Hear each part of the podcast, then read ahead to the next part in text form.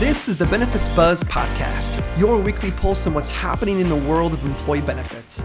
Brought to you by your friends at WEX, who believe in simplifying benefits for everyone.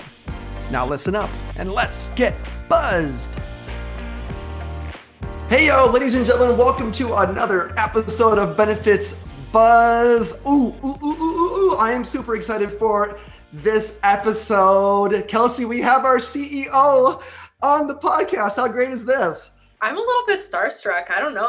It just feels extra right? special today, and I can't help but notice that we both wore some fancy shirts today just for Melissa. We did, we did. You you see so many of those company updates and the big company you know webinars. You're like, and now here we are. We get a chance to talk to our CEO Melissa Smith, and we're talking about a really, really powerful topic too, which I'm super excited that she's on the show to talk about this and, and really, uh, you know, j- you know, talking about really women in leadership um, and some of the barriers that are there, and talk about Melissa's journey um, and some of the things that she's overcome and some of the things that she's learned and gleaned. And there's going to be tons of advice I know for our listeners.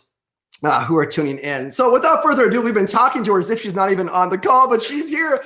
Melissa Smith, welcome to the podcast. I am so excited to be here. Thank you so much for having me.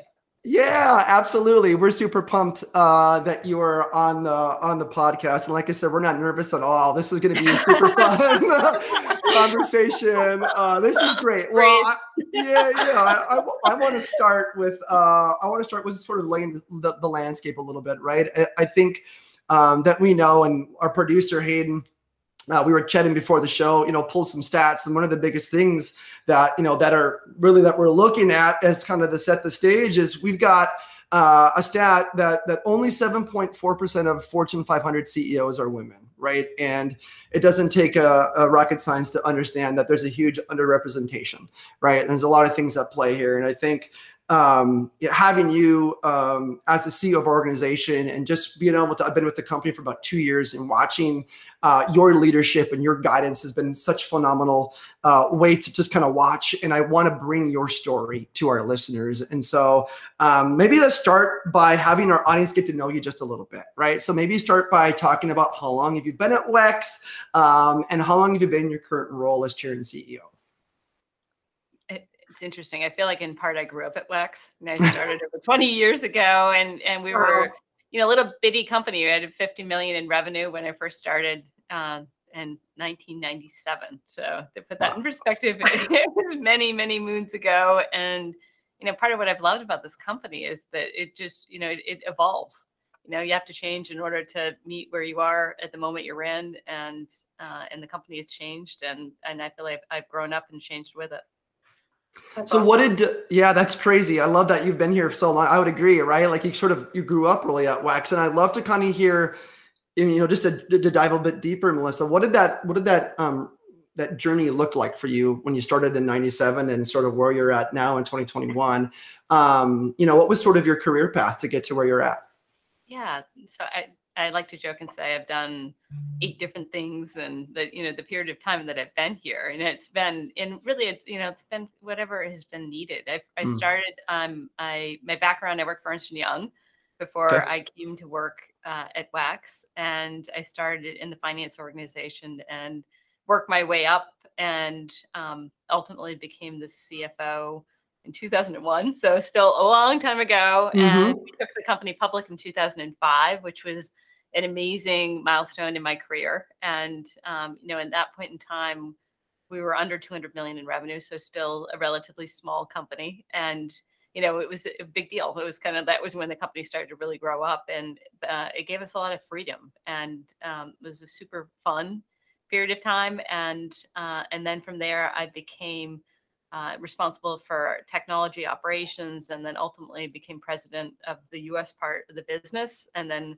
president globally, then CEO, and then uh, chair and CEO. So I've been CEO for seven years now.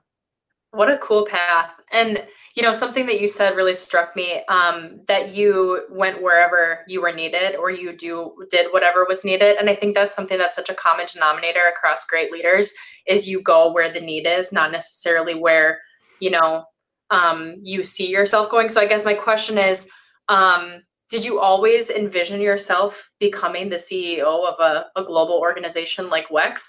Or what were your aspirations you know 20 years ago when you first started in 1997 yeah i've never been driven based on title. So mm. i was not i didn't have an aspiration or an endpoint um, really at any time in my career.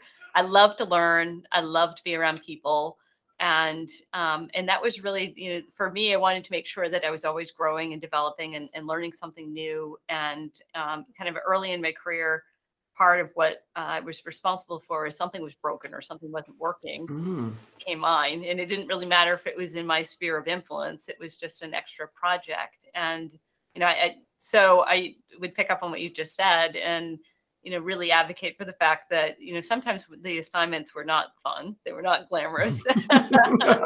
Um, but they were important to the company and but it allowed I, I, I think you know ultimately the board to see me doing things that were outside of my normal uh, my normal area and so that they could see you know what i was capable of doing beyond my day job. And i've always felt like if you make the person's job ahead of you so whoever you work for if you make that easier, that's you know that's just a good reflection on you. So if you can yeah. lean into a little bit of other people's space, uh, you know, it, it actually creates opportunity for you.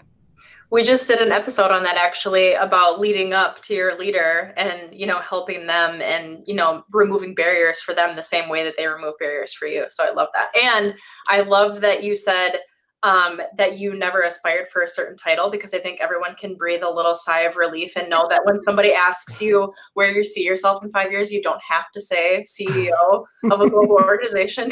It doesn't. I actually don't have to question. know. Me too. I, I, like I just don't. I, I, don't understand it because, uh, like, I think that being open is a big part of life, and yeah.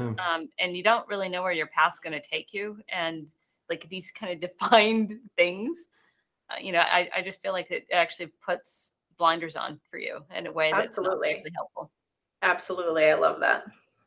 Yeah, like a good blend between the goals you want to achieve, but not right like feeling like you have to keep these these road these guardrails of what your career is going to be. So I love that. Good, good, good. Like I said, the pressure's off, right? Uh, a little bit, uh, but that's great. I, I think you know it's interesting. I think at the same time, you know, I, I think you're being absolutely humble, which is great. But I, but I do, you know, you have a lot of passion, you have determination, and it, it took a lot of work to get where you're at. Um, I know those things don't happen by accident, and you talked about some of the way to get there did you did you build that confidence internally did you have someone or people like a i always talk about everyone should have their own personal board of directors so they can turn to for advice or motivation did you have that within your career here or, or did you find you had to self manifest that yourself well i think i've been lucky that i had that you know throughout different parts of my life that have been really important you know starting with my mother mm. you know my mm. mother was one of those people who really pushed um, all of us there's three of us um, she had three daughters, and she wanted to make sure that we were, um, you know, making sure that we were doing what we were supposed to be doing in life, which means challenging ourselves and putting ourselves in positions where we weren't comfortable. And so I started with her, and then in college, I had this professor because I grew up in a really small town, and you didn't really understand options, even what your uh-huh. career could be. And I was lucky when I went to college, I had a professor who used to write little notes on my tests and you know ultimately talked me into going into public accounting um, which you know at the time I thought would have been like the most boring thing in the world. It was incredibly good right. background and training, you know, and that's really what he convinced me is I know that sounds like it's not particularly interesting, but it's going to give you good grounding and it's going to enable you mm. to do other things in life. And um, you know, and, and when I started at WEX, I um, you know I don't think I did this uh, intentionally, but I would advise people to do this intentionally. I made connections with our board and I made connections with a bunch of people on our board. And mm. I did mm. that because I truly felt like I could learn from them. Um, but what I ended up doing was building relationship and creating sponsors for me as I moved through my career. And um, and I, I really think that that sponsorship has had a huge amount to do with my success. Uh, it, and also, what it also enabled me to do was get feedback one of the things you learn is the more senior you get, it's hard to get feedback because people uh, want to say yeah. things that you want to hear. And so the more senior you get, the more you actually have to intentionally create that capability. And um, when I was the CFO, the chair of the audit committee at the time was just fantastic. Like he would he would tell me lots of things I was doing well, but if he was doing something he didn't think that I should be doing, or if I was subpar on some area, mm-hmm. it was mm-hmm. very clear to point that out to me. And I, um, and what it allowed me to do is just get this connection point that um, I where I could grow and um, and really think about you know what do I want to what do I want my legacy to be in each particular role I've been in and um, and have someone externally help nurture that uh, yeah. was really important. And I think a big thing is is for you to be open to that criticism, right? I think that's a that's a big mm-hmm. piece of it. I'm a I'm a big listener of Adam Grant, and organizational psychology and he has a whole you know ted podcast talking about like the whole one is on criticism right? And how how important it is to to be able to to take criticism as a way to continue to get better. And it sounds like you've really em- embraced that which i think again is a really important piece right? Someone's brave enough to tell you right that you need to that you need to continue to improve. And then for you to have right the be, be open enough to say you're right there's still places that i need to grow and learning and better at and that's okay. So i think that's really important. And actually i think for women too um, it's really important to be able to hear mm-hmm. and also um, there's certain voices you have to be able to block out because you're going to have people mm. in your life that talk in a way that isn't going to be helpful to you. And so you have to learn how to tone out the voices that are going to not be helpful, but also be open enough to hear the ones that are really there to support you and to help further your career and draw from that. And there's a real fine balance between those yeah. two things. And I think in particular, you have to also block out the voice of your, own self that might be saying, I can't do this, or I don't think I'm capable. And, uh, you know, there's this narrative that often runs um, in women's heads that isn't helpful as they mm. further their careers. And, and you have to learn how to tone that down too. I was just thinking the same thing when you were talking about, you know, quieting the voices that don't help you. And I'm like, what if that's your own voice? Then what do you do? You know what I mean? And I think that's it is hitting the nail on the head exactly um, you know i think that's the perfect segue into um, eric mentioned this stat right when we kicked off the show today 7.4% of fortune 500 ceos are women that's a astonishingly low number so i'm just curious melissa what does gender equality in the workplace mean for you it means for me this idea that um, people have the same chance and they believe that they have the same chance. And so job opens up, each candidate feels like they have an equal shot at it. Uh, you know, you, obviously gender pay uh, it, it is important as well, but I, I think that is frankly, that's baseline. You know, there's an expectation you should be paid the same amount for the same job. And that's, you know, that's just good hygiene. But beyond that, just making sure that people feel like they have the same level of opportunity. Absolutely. I mean, and something you said a little bit ago too about the voices in women's heads, right? Um, and how we're sometimes our our own toughest critic. Um, you know, studies show that women are less likely to apply for a position if they're not 100% qualified. Where you know maybe our male counterparts are applying and they're only you know I'll throw a number out there 50 or 75% qualified based on what's on the job description. Um, why do you think that is?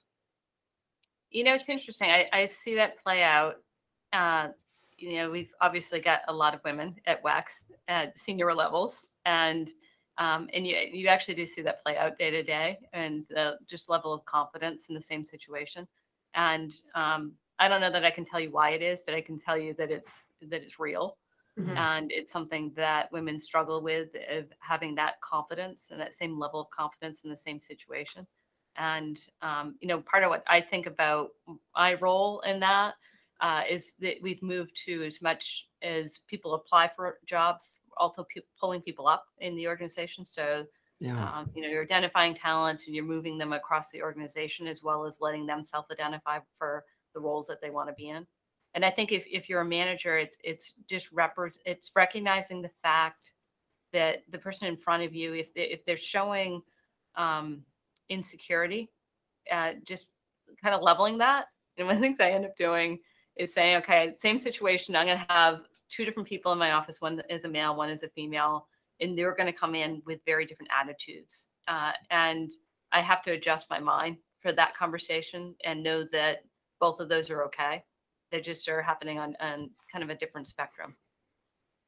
Yeah, that's good. I, it's interesting. You, talked about like bringing up. So I, we, you know, in preparation for this episode, we just pulled some stats and, I looked in the, the, the most recent I could find is from 2019. I think a lot of the HR professionals were busy dealing with uh, with the pandemic, but um, I did see 71% of HR professionals are female, right? So I think about our listenership, and a large percent of them are female. However, what I also see here is, um, you know, according to this, women are continuing to losing ground at the first step that, that first step to manager, like they call it the broken rung, right? So for every 100 men that are promoted to manager, only 85 were promoted, uh, f- females were promoted. So there's that disconnect. And you talk about, you know, some of it is within your own capacity, your confidence to go, but also it has to be a cultural driven thing, right? To make sure that you are elevating that in your own experience, you know, as you lead this organization, maybe talking about, you know, the way that you've um, kind of gotten to where you've gotten. Have you experienced you know an opportunity where you had to kind of navigate or your journey's been different than maybe a male counterpart?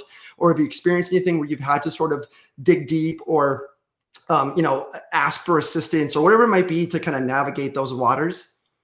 Oh sure. Like you know it, it it is different. Um, mm-hmm. And you know, when we first went public, I was a young CFO, and I remember I would walk into the room and I'd be meeting with a prospective investor, and that investor, you know, they might be making a hundred million dollar decision, so it's you know it's a big deal. And in the beginning, I would walk in and they would react, and um, you know, they react because I didn't fit what they mm. expected to see, mm-hmm. and um, you know, as young as a woman, and um, you know, I took it to heart in the beginning and then over time, you know, I actually had been on one call with one of our, our big investors one day, and uh, the head of our investor relations was on the other side of the room with me. The, the investor thought they'd hung up the phone, but they didn't. Oh, and so this moment of listening to them talk, and the head of investor relations, Steve Elder, he like he jumped across the desk. I'm like, no, I want to hear this. I want to, yeah, absolutely. And uh, you know, and so what I heard was the um, the portfolio manager say the CFO is a chick, oh, and I, you know, stopped. Everyone stopped. Steve stopped. The room paused, and then the person that we were working with day to day said, "Yes, but she's a geek chick." And I thought, you know, in a weird way, he was trying to defend me, you know, mm-hmm. that he was saying that I was good at what I did. And they actually then went from there to respond to the um, the answers that I'd given them in the Q&A session that we just had. And, you know, what, what I took away from that and, is that, yes, they identified the fact that I was different. It was actually worthy of a conversation, but it didn't affect the choice of whether or not they're going to invest in the company or any of the content of what I delivered to them. And so I had, um, from that point forward, I had this thing in my mind when I'd walk into a room, instead of reacting because I saw this um, this reaction by the person on the other side, I would actually remind myself that it made me measure, it made me memorable. You know mm. that as I walked into that room, they would remember who I was, and just reframing it. And I think a lot of things when you're used to being the only one, there's a couple of things that kind of that really jump out. Is you're you become at least I have very cognizant of, of the fact that people need to be able to lay eyes on me. So I need to be visual. I need to be um, something. Um, uh, I need to be in a position where people can see me, but also know that I'm going to be one of a few mm-hmm. that they see and so i'm going to make an impression i have to be cognizant of that uh, and it i think that increases my level of of feeling responsible as a result you know but at the same time like you can frame it in your in your mind as a positive and uh and with this idea that you're going to be memorable i love that i i mean just taking that scenario that happened to you and spinning it into a positive where it's like hey now i stand out because i'm female not because i'm not male um, is so powerful, so powerful. So I'm an endurance. I'm an endurance athlete. So I think about things of okay, I I I run road races. I, I do triathlons, and you know it's that same thing. Like it, actually, it's mental framing of how you get your mind to get over the fact that your body is telling you to stop. It's that same thing when you go into an environment where you know it might be uncomfortable. It's it's how you trick your mind out to be in a place that you can accept what's about to happen and do it in a way that brings out the best in yourself. I love it. I mean, I was going to ask you next, you know, what are some of the challenges that you face because the C suite is so male dominated? But in the spirit of keeping things on the positive and making your mind go toward the positive instead of the negative, what are some of the things that are on your side because you're a female? Yeah, I think that this, um, you know, beyond being memorable, um, you know, I, I feel like when women bring to the table is an ability to um, think about things in an empathetic way and to try to really balance the what and the how. Um, and, and, I'm not saying that that men can't do that, but I think that we are um, more comfortable leaning into the idea that the relationships and the relationships that we formed are an important part of how things get delivered and um, you know that's part of the culture of the company. The CEO before me, you know, Mike Dubyak was great at that as well. You know, he was really comfortable in the setting of picking the best athlete, uh, and that's really what the legacy that I've been trying to carry forward is this idea that you know I want the people to feel like they have an equal shot, kind of regardless of gender or any diversity um, and so that we create an environment that is really inclusive and very accepting.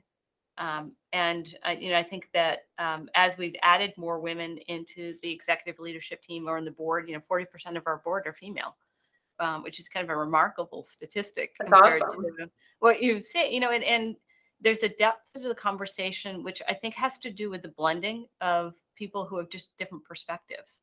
Mm. And um, so I don't know that I would say you know, that just having all women would be good either. You know, I think that having this combination of people that come at um, life from very different perspectives is really, really powerful and uh, also really hard. Know, people talk about diversity and it, you know, it's a big topic now, but I, mm-hmm. what I would just add to when you bring people together that fundamentally view the world in a different way, it requires a lot of thought of how you have those exchanges uh, because it creates great energy and it creates great outcomes, but it's really hard. And um, and you can see that play out in different parts of, of, the company. And I think the the you know all the work that goes into it is worth it because the outcomes are so great. I love that. We actually just did an episode not that long ago with Gimbala Sankari on diversity and inclusion. It was yes. so I, I mean he is fantastic. It was such Great. a cool episode. Um, yeah. And so I was going to say the same thing. I mean, it's great that we have 40% of um, our, I think you said our board is for 40% women. That's awesome. But I totally agree with you. I mean, it's also important to think about like different races, ethnicities, that kind of thing, mm-hmm. being inclusive in all areas as well. So I love it. Yeah, it, it, it's, it's race. Uh, you know, you, you can kind of go through the list. I also like having people who have worked in different environments, large company, small company. Mm. You know, I, it's bringing together people who just fundamentally have different background and um, and you know it's it's amazing um, but also just can be difficult in yeah. the moment mm-hmm. yeah no absolutely um, I'm smiling because I was thinking if you, you mentioned that you were, you know, you were a long, a long distance runner and uh, and you kind of have that mindset. I'm also I'm I'm thinking that's a really great mindset uh, to overcome. But I'm also laughing because we just did the Wex Spark event and we had a virtual 5K, and you did running for that. And uh, I hosted with Kelsey, and we're like, she's running so fast during her 5K clip. How is she? And now it all makes sense. Because I struggled with my 5K a lot. It was just a small anecdote I had to share. I didn't realize you were this it all makes sense now. It, I grew up in a farm. I actually have to be outside. Like I, I, need, I, need, fresh air, and running for me is my stress reliever. And yes. so, yeah, I love the fact that you incorporated lots of different ways of, of getting people outside. Yeah, yeah. Anyway, small side note, like this makes a lot more sense now. And maybe to, maybe as we wrap here, I think this has been really, really good. Um, as I think typically what we like to do, uh, you know, at the end of our shows is, you know, really put ourselves in the shoes of our listeners. Um, and you know, again, so you've done, I think, a really nice job, and I think the rest of the team and, and Melanie Tinto and, and her team have made this place a really great environment. I think, especially for diversity, uh, gender inclusion, and make just making sure there's opportunities for everyone. You know, if there's an individual, there's things that you've learned when you run this organizations. If we have HR professionals who are maybe in an environment that don't necessarily have that, are there any recommendations that you would give to like things that you've learned or or uh, recommendations to start moving towards that type of culture or that environment? Kind of that one piece of advice you could on this topic that they might take away and, and, and glean from. Yeah, and, and it's probably going to be a little bit obvious to the people I'm talking to, but you start at the top. Like mm. if you mm. get the top of the house and um, in order, then you know one of the things that is interesting to me. I will meet with interns that pick WEX um, and these are female interns that pick WEX because there's a female CEO. Mm. And it has nothing to do with me. It could be, you know, some other person, but it's the idea that they want to come into an organization and get exposure to a place where they they can see that you have a shot at the top. And um, and I think that that factors through the rest of the organization. So if I had one one thing to pick, it would be that. Um, and when you do, you, you make sure that um, that you're picking women that are going to support other women. So I do have one more question before we let you go, Melissa, and that's um, I want to challenge our listeners. So when they leave today or when they're done listening to this podcast today, we're talking to HR professionals. That's the people who are listening with us today. So what is one thing that we can challenge them to go to do when it, it comes to their benefits package to help with gender equality in the workplace? Yeah, I can tell you from one from my own personal experience. Uh, um, 2014, I became pregnant with my first child. It was like right after I became CEO, and um, it ended up being a pretty big deal because I was the first public company CFO, CEO that we could find at the time that uh, had become pregnant while CEO. And um, then I went on my maternity leave. And when I came back, there's a couple of things that, you know, first of all, that bothered me that maternity leave was called short-term disability. Um, mm-hmm. But I got over that. And what we changed was making our short-term disability paid at 100%. So our employees in the United States get 12 weeks of short-term disability fully paid, and then we added in um, parental leave, uh, six weeks of paid leave. And I think that's really important because it allows uh, the person who's taking time off, whether they're having their own child or they're adopting or whatever circumstance they're in, to take time off, but also allows um, the spouse or partner to also participate in that and takes the burden off the primary person who's often a woman. And um, you know, I don't think I would have ever made those changes, frankly, if I hadn't gone through it myself. And so it was an important part of what I learned by going through my own maternity leave. But I, if I had one thing to leave behind, it would be that. I love that. I mean, when I had my son, um, I was lucky because my husband is in the school system. So it was summertime and he was actually home with me. And I was like, oh my gosh, I don't know what I would have done had he had to have gone to work every single day. And it would have just been me and this newborn because I had no clue what I was doing. So, I mean, I speak for everyone at WEX when I say we're so appreciative that you, you know, keep it gender neutral too. You know what I mean? Um, allow the spouses like you said or partners or you know whoever to be there to support the mm-hmm. the new mom or even adoption such a huge thing that i think is missing in a lot of organizations so very yeah. cool yeah what a yeah. what a great example of taking not only the concept but then really putting action behind it. And and so a great example. Well melissa thank you so much for coming on the show. I what, what a fun conversation. We appreciate you just being candid and telling your story. There's so much to glean from there. I know our listeners really appreciated it. And i did write down your note to, to make sure and reach out you know to the to the board members and make those connections. So so i'll reach out for phone numbers and names whenever we get a moment here. But um, thank you so much. We really appreciate it. And hopefully we can we can see everyone again in person sometime sometime soon. Thank you. Yeah, thank you. Have a good day.